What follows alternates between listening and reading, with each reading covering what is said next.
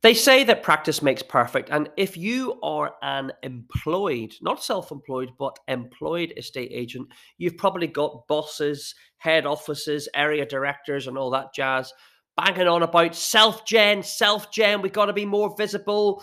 The negs, the valuers, we've all got to be out there more uh, in the trenches, on the front line, doing what we can to try and self generate new business. Why? Well, because the uh, number of um, valuations that agents are attending and properties coming to the market is dwindling. It's one of the lowest. I, I think it was Zoopla said it's the lowest for about 15 years. No, it wasn't Zoopla. It was um, 20CI, the data company.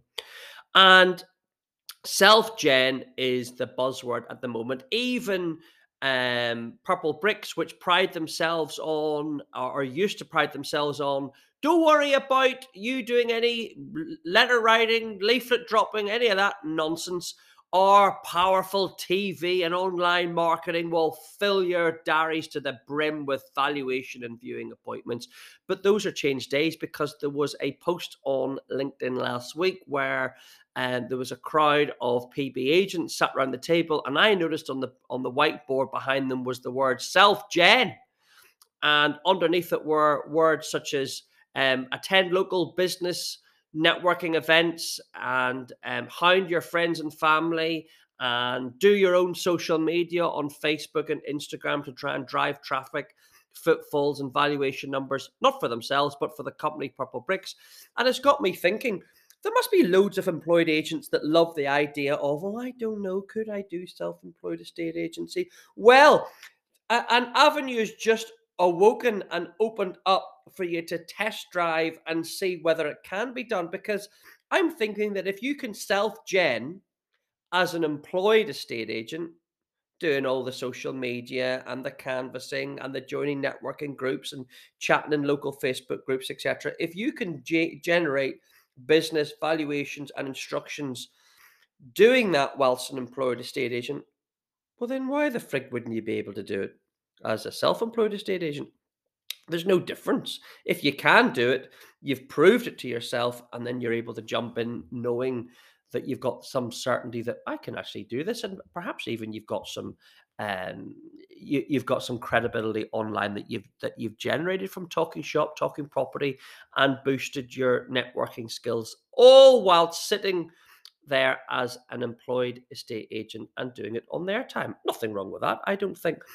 And that leads me on to my next question that I've been pondering. As self gen is becoming the buzzword in estate agency, should business that a neg or a valuer generates off their own endeavors, their own social media post, their own networking skills, do those if that if that new business or those introductions lead to sales and revenue and business for the pipeline, does that need or deserve a higher rate of commission versus a lead from head office or a lead from the branch down the road um, or a lead from a walk in into the office where uh, you know uh, uh, where business is kind of just handed to you on a plate.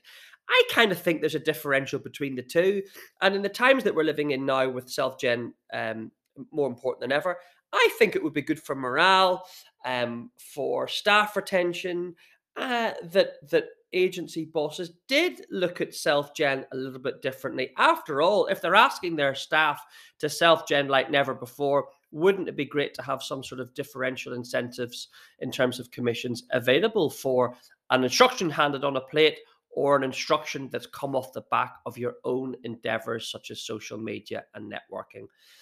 Just a thought. That's my rant for this week.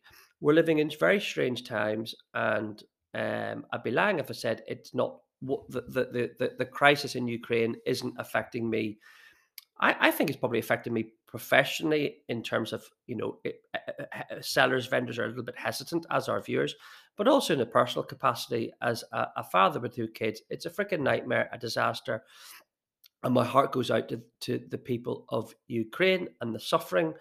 And I want to just finish on this and say I, I I'm a bit of a news junkie where I'm I'm always turning the news on in the car when I get home or in the kitchen when I'm working, and it's probably it's not it's not good for it's not good to just consume negativity negativity negativity.